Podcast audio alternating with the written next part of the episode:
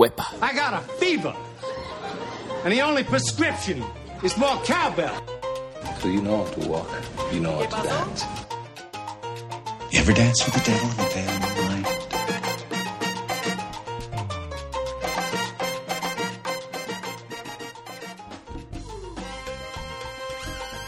Welcome to another episode of the Latin Dance Community Podcast. And today on the show, I have Christian Tumalan, who is pianist and co-leader of the Pacific Mambo Orchestra, along with uh, Steffen Kuehn.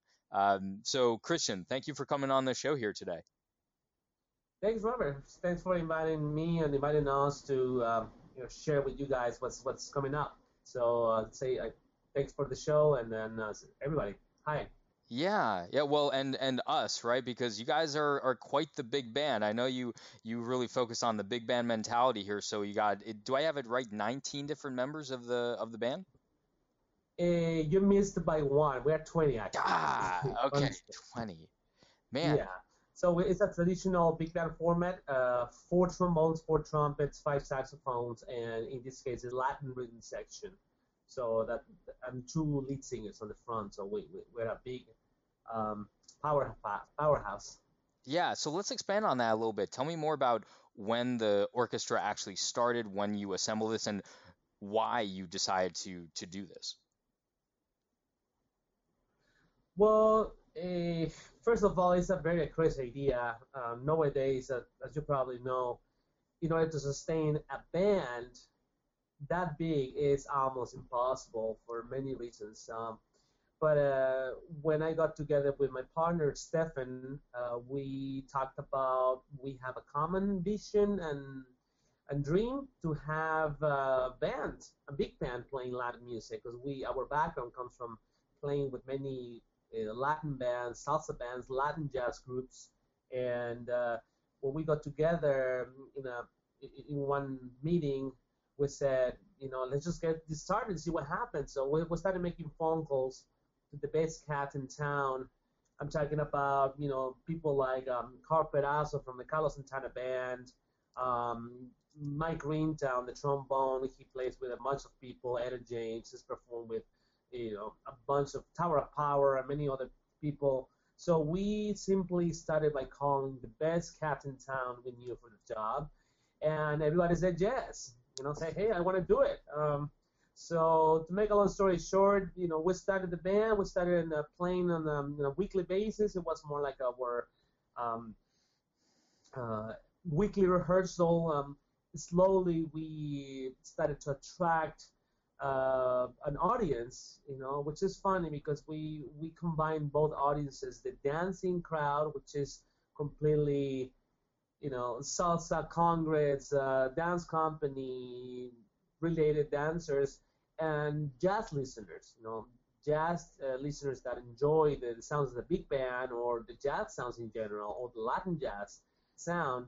So we started to attract a lot of these people, and um, it seems like the big band in that format had been forgotten for a while. But then the fact that we brought it, brought it up in actively started to cause some impact. Um, so anyway, it wasn't until you know we released the first album uh, that we funded by using Kickstarter.com on the internet. Uh, we raised um, $10,000 barely to produce the album. We basically did everything in house. It came out really good. Um, our ma- now manager, Michael Lazarus, he encourages us to submit it to the Grammys, and then uh, guess what? By the next year, we were nominated, and then we won the Grammy. so that um, the, the, you know the, we were competing against big stars like Marc Anthony, Carlos Vives, uh, Sergio George, uh, many of the biggest icons out there in this genre, and we beat them. So it was a great, great, uh, a big surprise for us, but also it was a great um, motivation for us to continue this music because uh, it seems like a lot of people, not even at the uh, corporate level, but also in general, people have been uh, craving the return of the big band sound. So uh, I think that's probably the reasons that we became highly accepted by uh, the general crowd. Yeah, I mean, so actually, to stop you there, Christian, because you just quickly went over something that I don't think the listeners will fully appreciate. You're saying that you raised money on Kickstarter for Yeah. the CD that eventually also won a Grammy, and I assume that's your first Grammy, right? Yeah, it was a ten dollar production. Yes. Yeah, I, I mean that that in itself is incredible. I mean, I consider that like you basically hacked the Grammys. So like, what what did you actually do to get on their radar? Like uh, for anyone who's listening who maybe runs their own Latin band, jazz band, something in their own city, like how did you even begin to to to do that? To appear on the map? Well, you know, certainly that's one of the questions that a lot of people have asked us. And I'm gonna start by the most obvious answer. The music's gotta be good. you have to have good material, uh, especially in this category, which is highly competitive in terms of um, language, especially if you're talking about Afro-Cuban music, everything from salsa, salsa, mambo, guaguancó, all that.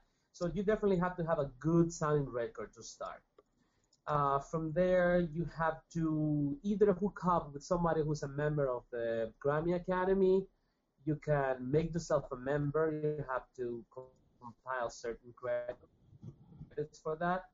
But um, you can do it. I think that there's uh, many states now that have offices that you can sign up for the Grammys, or many people out there um, might be a member. So a member submits the material to the Grammy Association for for approval and for review. And to make a long story short, once your CD is approved, it goes through several stages of selection until what is called the, the, the nominees. You, you, you have a committee of people sitting in a room who are specialized in, in this um, uh, field, and they get to decide what are the f- top five productions that deserve the nomination, and that's basically what, know, to make a long story short, the, Hmm. the way it works. So every single person who, who has a good sounding album, I, I believe, has a chance. Right. And let's actually talk about that. So what Yep. what do you think makes a good sounding album in in our genre that we're talking about here with salsa, mambo, um, maybe just from an ear point, but also, you know, I just heard a recent podcast talking a lot about math in music as well. So how do those two things factor into how you uh, how you really lead your band and what kind of sound you go for?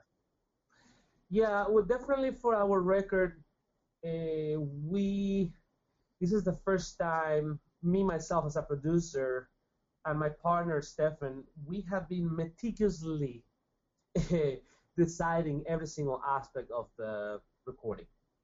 Uh, starting from the repertoire, we made sure that we had a nice flow on the playlist for that album uh, in terms of uh, presenting a good variety. You know, last thing you want is to listen to an album that is the same thing on every single track. You know, you want to have something different.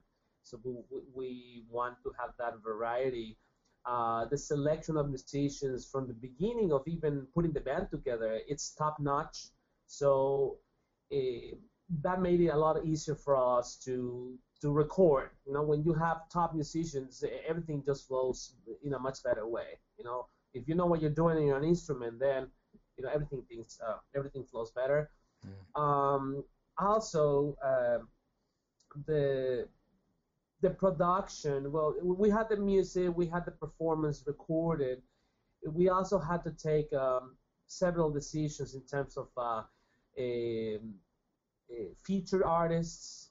Uh, we went back and forward with many names. Uh, the Sheila E., Tito Puente, uh, Ray Obiedo, who said he's in the record. Uh, he performed with Herbie Hancock back in the days. We perform, uh, we selected Tommy Igoe, which is a he has a huge following on the big band uh, side of things. Uh, Willie Torres, he's uh, sort of an icon vocalist from New York, um, salsero. He uh, used to record and perform with Spanish Harlem Orchestra. Hmm. So, uh, and and the big hit that we have in the album, in the in the first album, is uh, Overjoyed. It's a song by Stevie Wonder. yeah, guess what? That was a hit. Um, and then we selected Kenny Washington, who, is a virtuoso. eh, He's a vocalist. If you get to hear this version we did of Overjoyed, you simply will be blown away. He, this man, Kenny Washington, really, really um, perform. It took this song to a whole different level.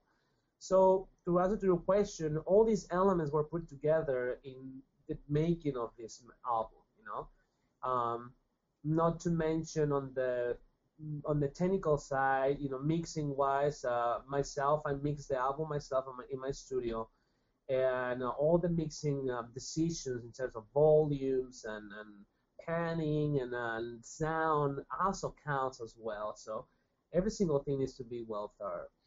It sounds like I need to recruit you for my podcast to include uh, improve my sound quality. What do you think, man? What do you think? Well, I'd love to. Yeah, yeah. Whatever, whatever helps. Yeah. Ah, shucks, you're just saying that because I'm interviewing you. Um, but no, I appreciate it. Yeah, it's it's um, you know, obviously I'm not producing any music here, but okay. I've already learned a lot about audio quality just from doing this, and I have crappy equipment compared to I'm sure what what you have, but just going through that process using GarageBand, trying to make it sound halfway decent on the podcast, all that stuff is you know it's like tinkering around with things, trying things. I'm not working with a band; it's really just me trying to make these things happen. But on the mixing side, definitely can see where you're coming from. Um, so you know, no, the... I get what you're saying. Sorry, sorry to interrupt you there. Yeah. I, I just want to make a note there. I see a lot of mistakes, a lot of uh, of my fellows and colleagues make you know, sometimes we focus so much on the technical aspect of things and, you know, compiling gear and the next plugin available and all that, but we forget about the music, you know? Mm. So you gotta remember that, you know, you can become a better sound engineer, you know, uh, you have you can have the best piece of gear, but the music's gotta be there. You know, you have to come up, you know, with a good sounding sound to start, mm. and then everything works. You know, that's that's my ultimate advice. It, it, reminds me a lot of efficiency versus effectiveness. You could do things very efficiently, but if you're doing the wrong things, it doesn't really matter. So that that's definitely what that reminds me of. And speaking of that sound, because I saw an interview with you where you were talking about the new track that's coming up, the yeah. um, if I have this here, the Pacific Mambo Dance. So that right. song, which is on the new album, you were talking about how you came up with the main riff in that in that song. Can you talk a little bit about that? The main riff, yeah, the main riff is not that hard. Um, it's a E flat seven chord. That's it. It's just one chord. Da da da da da da da da da da da da. That's it. That's the chord cell. In composition techniques, it's called a motif. Um, he got to my head at three in the morning. I was, uh, you know, getting out of bed. I went to the bathroom because, you know, things happen in the middle of the night.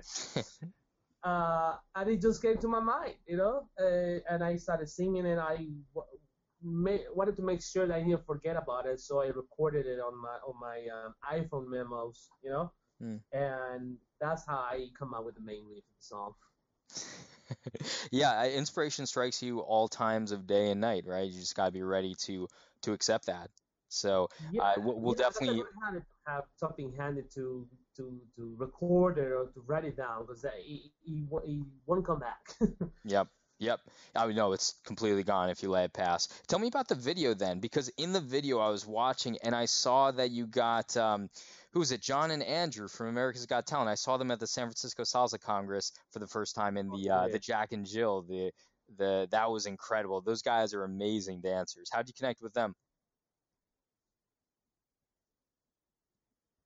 Uh, yeah, sure. Uh, so John has been a friend of mine for many years now. Um, I used to date uh, a, a salsera uh, who used to perform in his team, Salsa Mania. So I've known him for a while. Uh, we've been back and forward in, in salsa congresses many times. So uh, I saw his um, appearance in America's Got Talent. We all, the Bay Area was really excited for them and it happened to be at the same time where we were deciding the the people who were gonna perform in the video. So in terms of assets and, and friendship, we said, you know, John is and Andrew are the best guys. That guys are hot. These guys are two guys dancing together, which is unusual. um, and and these guys really, really do that job amazing. I mean, when you see them perform even live, you are like you you know amazed by them. So we decided these guys need to be in the video. I made a call to John. He accepted it, so he's in the video doing all his tricks. yeah. So when does the now when does the official launch of the video and the song and the album? When does all that happen? Good. Yeah. So uh, the video is being processed by Vevo as we speak. We're expecting uh, anytime next week to be on air. And I suggest to all our fans and all the people who are listening to stay put on our Facebook page, Pacific Mambo. Uh, very simple. Just go Facebook Pacific Mambo. Um, give us a like, make sure, um, and then you'll see uh, updates, and uh, it would be on air. Uh, we, we can't make promises because uh, you know it's kind of hard to predict uh, when we was gonna have it ready, but um, next week, sometime next week, should be on air. Okay. And speaking of the fans, what does the next six to nine months look like for you guys as far as touring, as far as events that you're doing? Are we going to see you at any salsa congresses? What uh, what do you have in your future? Good, yeah. So, uh, very important question. This is kind of like the question we revisited many times. Uh, after we won the Grammy, we had a great turnout. We got a great year of uh, performances here and there. Uh, so this year is all about raising the profile.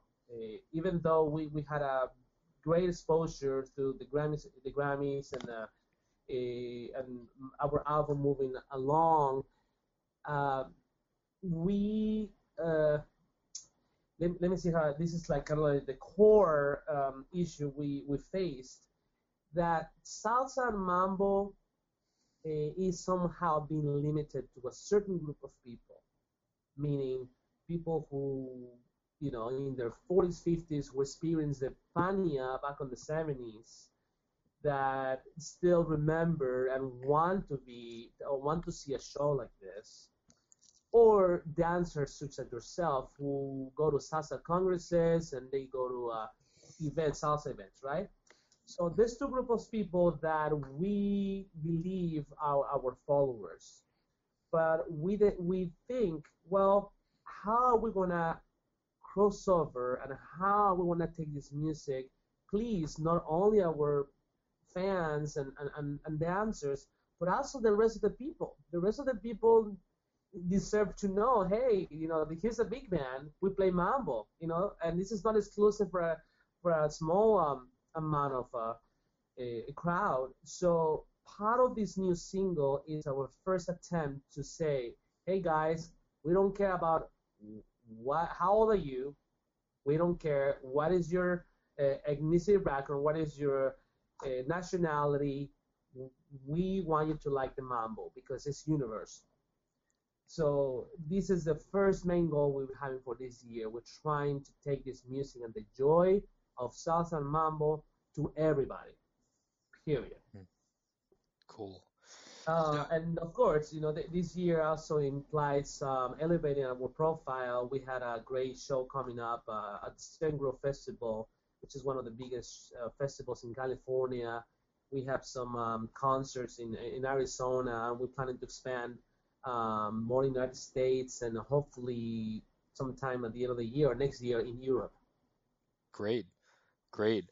Well, so tell me, um, I, I want to get. We'll, we'll get back to more about how people can get involved and where they can can follow you and find more information. But just sure. a couple of more rapid fire questions I have, just really to appease my own curiosity. Hopefully, people will find it mildly interesting as well. But for me, first of all, like what is the relationship that you have with the dancers? That is, when you're playing the music, what do you think of when you see the dancers there basically interpreting the, the music that you're playing, you know, through their movements? How how do you feel about that? How do you interpret that? What do you just feel that relationship is like between you and the dancers?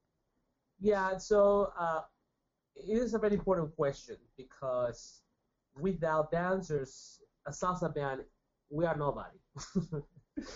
right? We, we need people to dance our music and listen to our music, of course. So uh, myself, I consider myself not a professional dancer, but an amateur dancer. You know, I go to the socials and I, love, you know, just going out on Saturday night to a salsa club and, and, and dance. So I first connect with with dancers in a way of imagining myself being on the dance floor as I'm playing.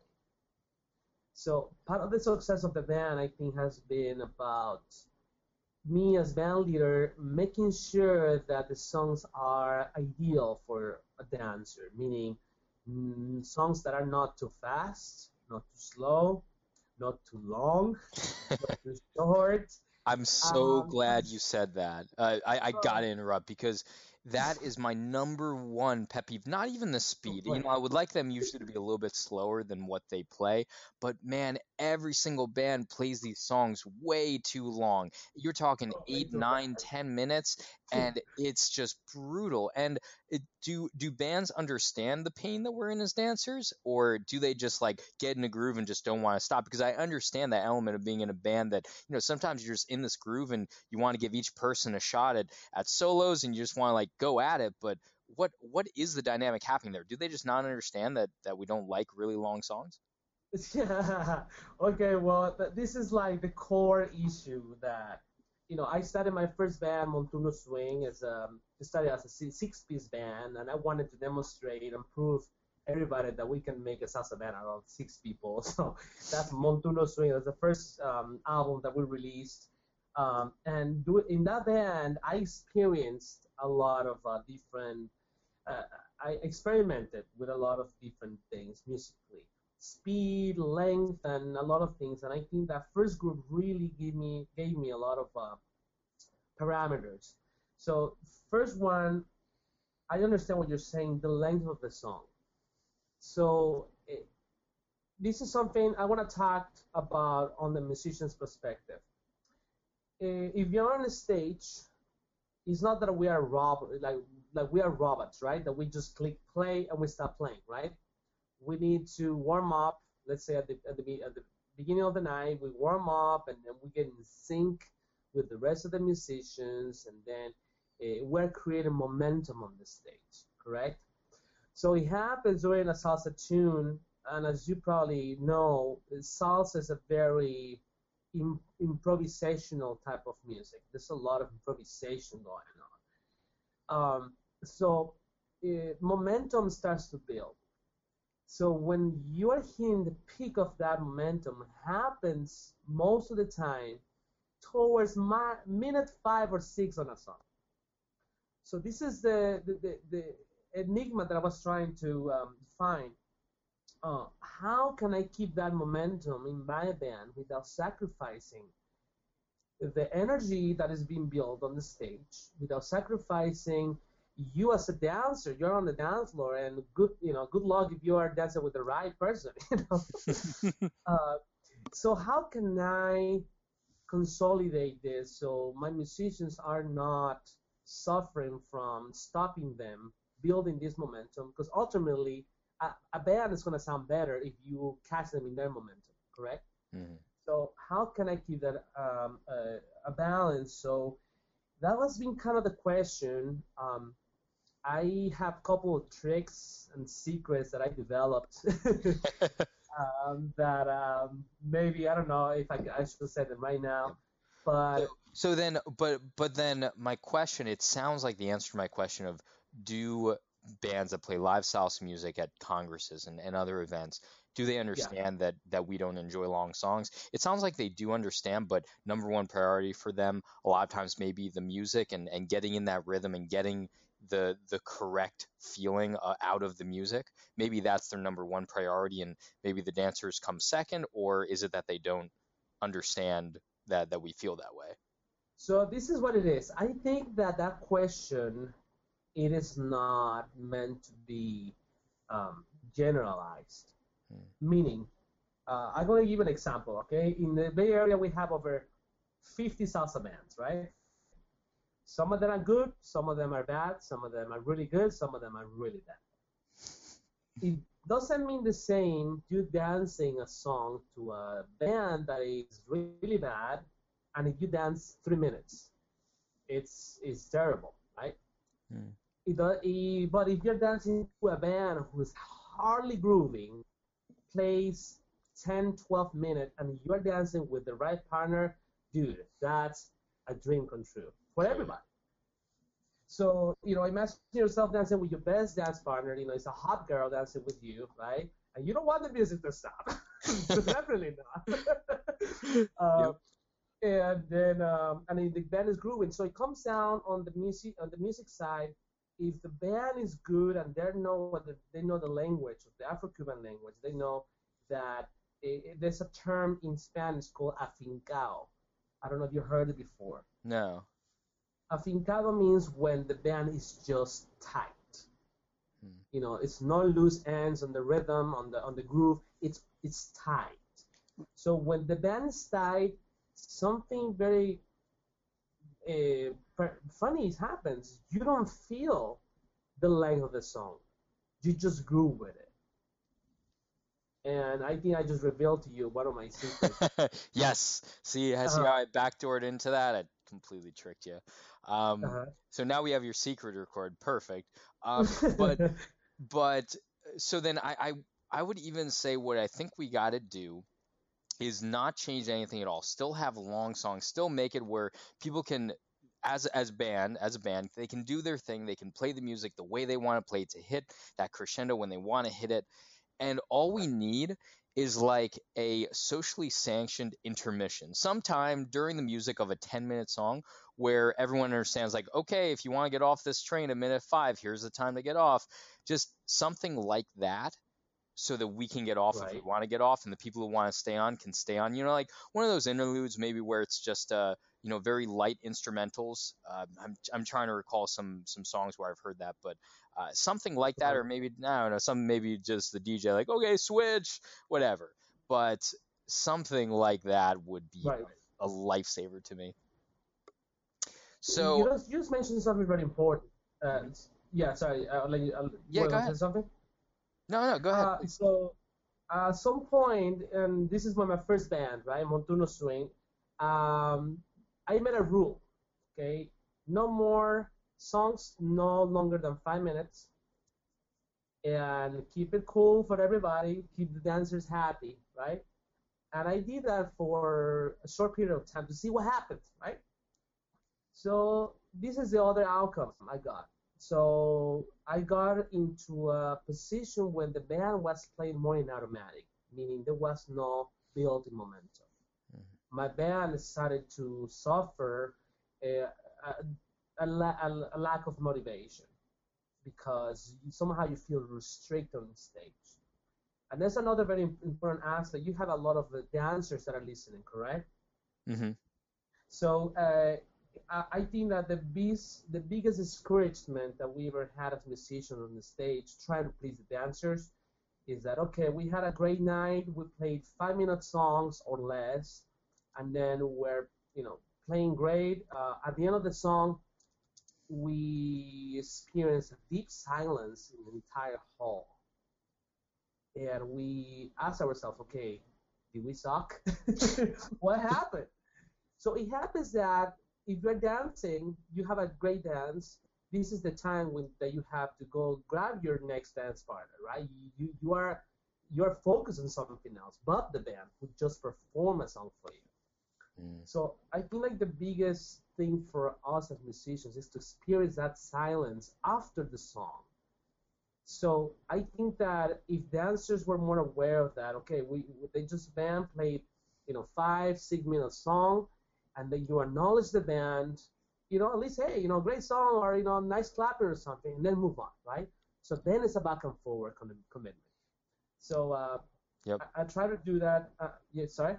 No, no, that that makes sense. That makes sense. And I really like at the congresses a lot of times, especially at the uh, New York Salsa Congress, is that they have the whole uh, like the little mosh pit in front of the the stage that's specifically watching the band.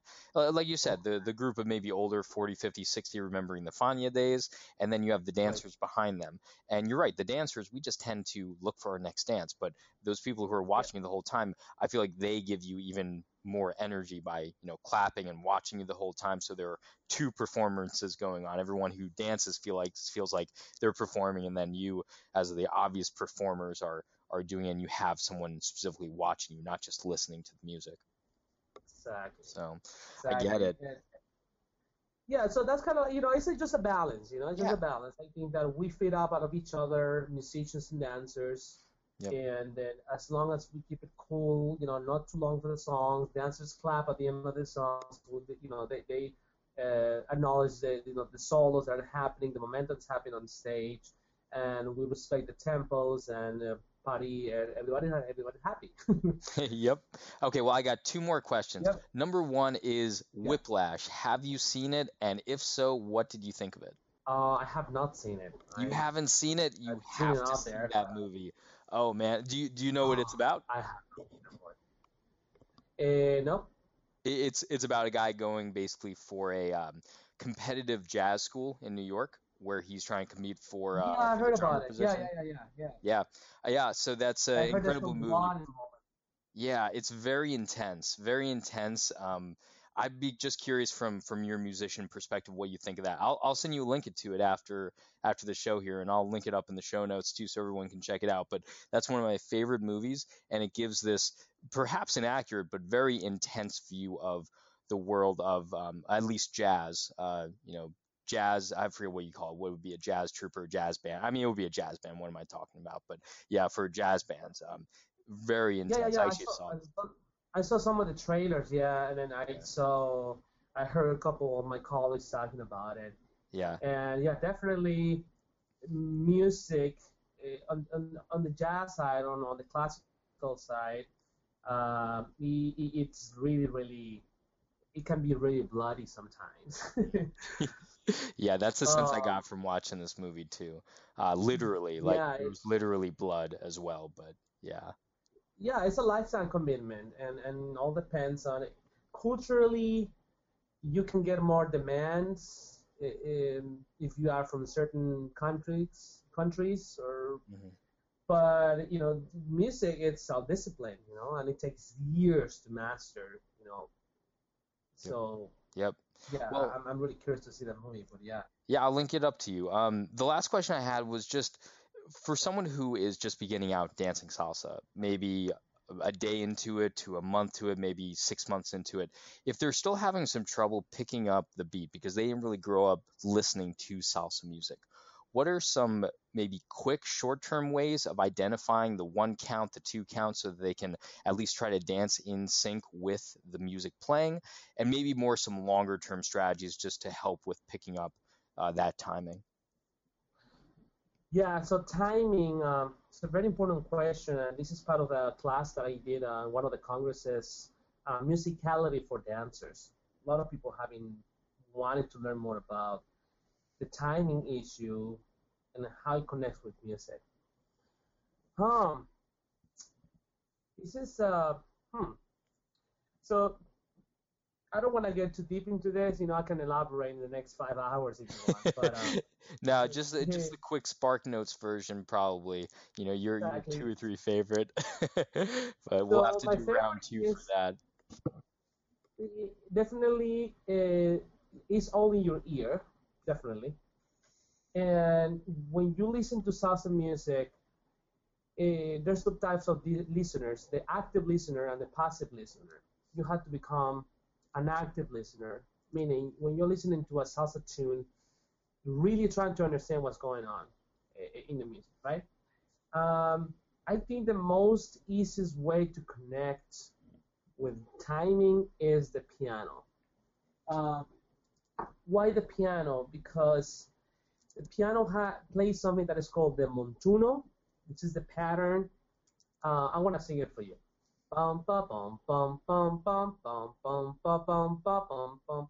You heard it? Mm, yep. So that's the montuno, right? So the montuno uh, includes a lot of different uh, concepts such as uh, tension and release and the clave. But if you are really new at this, I want to connect with the timing. Concentrate on the strong part of the beat, meaning uh, when I play the montuno, bum ba bum bum bum bum bum bum ba bum ba bum, that downbeat that's your one for you.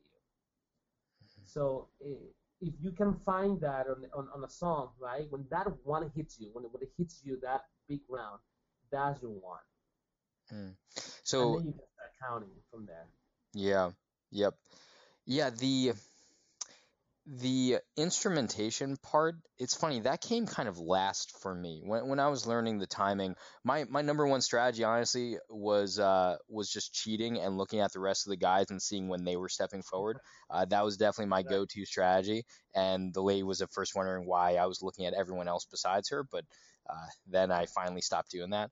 But what you're talking about from a musicality perspective and understanding the music is way better than my strategy. My strategy is like a hack, you know, but yours sounds like the real way to become good at this stuff. So yeah, just listening more closely. Um, you know, and there's some several people who have been asking me to elaborate on YouTube about this. Mm. Um, if you guys, uh, that we had the Pacific Mambo on YouTube, you can find us. And I'm think uh, now I'm highly motivated once you mentioned this to to start uh, putting these instructional videos about um, musicality for dancers. Yeah. Because I think a lot of people need a lot of help in regards to timing and understanding the clave, dancing in one, two, uh, New York style, uh, West Coast style, and where your foot goes on which side of the beat where the music is happening. Um, uh, you know, right now I want to make a, a, personal commitment to you guys and the dancers. I, I will put out a musicality for dancers on YouTube. I have to. hey, you heard it here first. See, I, will tell you yeah. what. That's I have a theory that you know they talk about salsa, the salsa community, where while it is very large and very far-reaching, it could be so much larger. But I think the number yeah. one issue that people experience is hitting that wall of the timing of the music, just not being able to connect the timing. And a lot of guys, especially who are really the leads and, and have to worry about this stuff a whole lot more than the women, they just can't get this very easily. So actually, this was a year and a half ago. I participated in the local startup weekend here in Florida, and I pitched the idea okay. of uh, of drop beat. It's funny you mentioned the word drop beat. It, the, it was called drop beat, and it was uh, basically like SoundHound, but for the beats of a song. So it would pick up the music playing live, and it would interpret that music, do some signal processing, and then it would start vibrating your phone on the one count. So you could start feeling that vibration on the one and step forward on the one.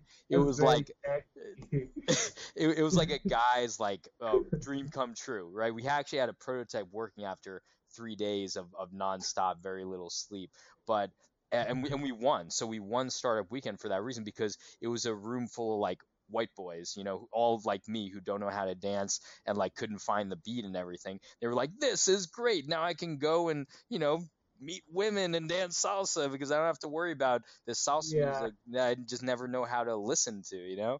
So I think learning that beat though is is absolutely huge. Yeah, and I, it comes down to it just breaking it down. You know, myself, I came from a strong jazz background as, as a musician and a very strong classical background. Um, and when I started playing salsa, it took me it took me like an entire year to start to understand what's happening musically as well. You know, so uh, I think the, the, the, the answer for that is that when you listen to a song, everything is already uh, arranged and it's all textured. I mean, you, you hear everything the, the, the, the horns, the singer, but very rarely you hear a track that you hear the conga only, or you hear the bass or the piano only. Um, and I think that that's key to understand where where to hit on the groove because there's so much happening on a song. So I guess my ultimate advice for for dancers who want to connect more with the groove, listen to the most simplest forms of salsa out there. Um, I can mention a couple names. Uh, one of them is the recent production I did with uh, DJ Goose Show. It's like show without a W. You can YouTube his music, and the goal is to provide that for dancers. You know, very tasty salsa dancing for very simple so you can hear those layers. Hmm. Yeah. yeah. Check that out. There's this there's this progression in your musical palette that I've noticed for me and for lots of my friends where we start out with uh, I, this is granted stereotypical, right? This is not everyone, but this is me. There's a lot of people I've talked to we get exposed to salsa, we start with casino music, you know, very upbeat, very loud uh, casino music. And then we Right. switch over to maybe more like the LA style stuff, um, the Mhm. maybe romantica like like Marc Anthony, things like that. And Yeah. then you move into more like the mambo, the deep bass, the very rhythmic, very uh, hypnotic, almost kinds of beats uh, that you see Yeah. more at the congresses. And then you move Mhm. into like cha cha and pachanga and some of these more fringe kind of songs and music that not everyone listens to. That's what happened to me. That's what happens to a lot of people that I've talked to. Uh, you, I, I, I can feel you nodding as well, even though I can't see you, but it sounds like you hear some of that as well. No, com- completely. Yeah, I think that's uh, eh, yeah, it's like any other discipline. You know, you just start from whatever is available and whatever is more commercial, and the more you get into things, you get to get the essence of things, and you get you go for what's really essential. Yep. And and yeah, totally. Um, Well, that's the fun of this. I mean, that's going that's going deep. Like that's that's why this community is so fun because you can just keep on diving deeper and deeper, and you're never gonna hit the bottom. There's just so much stuff. I'm sure you also just keep on finding new stuff. I know DJs from all over the country that keep on finding new kinds of music and new things to play in their in their set every night. Right, right, and and you know, and even in a salsa song, remember that salsa is a terminology. It's a very general terminology for this kind of music. You can have one song that includes um, a the guaracha, which is the actual rhythm that we know as salsa today, but it comes from a rhythm called guaracha. Eh, in a song, you can have another rhythm called guaguancó. You can have another rhythm called pachanga. You can have another rhythm called mambo, all in one single song. So, eh, as a dancer, if you are more experienced, I recommend that the more familiar you get with those changes happening in, in the rhythm section, it would help a lot to interpret, you know, your dance routines or, or, or dancing on the socials. You know, you will create more momentum um, knowing these patterns. Yeah. Man, so I, I thought that this was going to be like my quick questions, and this ended up being like super awesome, just talking about about this stuff with the music. So I, I'm I'm going to be respectful of your time here. I know you're a busy man. I know your whole band is very busy here. Uh, I want to say congratulations on all the success, especially with the Grammys and with the Kickstarter. And um, I'll definitely promote the heck out of this. Notice I said heck. I'm trying to keep my iTunes rating here, but uh, I'm going to definitely right. promote the heck out of this, and uh, I'm going to Yeah. share it with everybody. We'll definitely. Uh, I want to leave just with how can people find out more about you guys? Uh, what do you want them to do when it comes to the music, with the album dropping, with the music video? Just give us uh, give us everything we need to know coming off of today's conversation. Yeah, well, um, you know, basically what's coming up, a lot of people have been asking us what's after the Grammy. Okay, we have a very first uh, successful first album, and this is the very first single release that we have after the, the Grammy award-winning CD. So we put a lot of thought into this particular song. It's only one song. It's called the Pacific Mambo Dance, and basically in this song you can hear everything we just talked about in the last hour. it, it's it's a process of six months of us putting together the questions. How we want to please the answers? How we want to please uh, the jazz listeners? How we want to please the pop industry? How we want to please teenagers and, and, and young children? How we want to please 60 and 70 year old, you know, fan Fania fans? uh, how we want to please the, the people who are into R&B and rap uh, or bachata. So this song has all those ingredients in it. I think I think that more thorough I can be about this song. It, it's designed to be uh, to transform and crossover a, a crossover. Period. That that's what the Pacific Mambo Dance is. Awesome. Um, the the video the video is about the song, but also the message in the video, and you're gonna notice by its format, it's not the classic salsa band looking video. It's more of a, I don't know how to even put it. Like, um, it, it has definitely a more pop look, a more young look. Um, so this is uh, the the video is about the dance, and the, the message is anybody can dance mambo. Period. So we believe that that is our first uh, great attempt to to to take this, you know, uh, music to the next level. Um, and Great. you just can't miss it. Uh, it's all it's on iTunes right now. You can download it on iTunes. Uh, Pacific Orchestra or Pacific Mambo Dance. Uh, you can go to our Facebook, Pacific Mambo, and check all the updates. Our video is coming up sometime next week. We'll, we'll soon keep you guys posted. And we're very excited about it.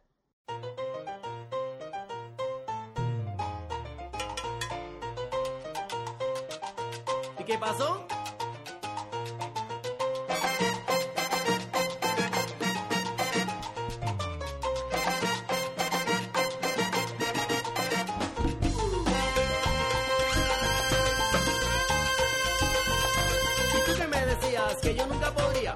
que aquí estoy trayendo guapería con el Sambo 21. Vengo, sábado y vacilando. Y a todo el mundo aquí estoy invitando. Pa' que te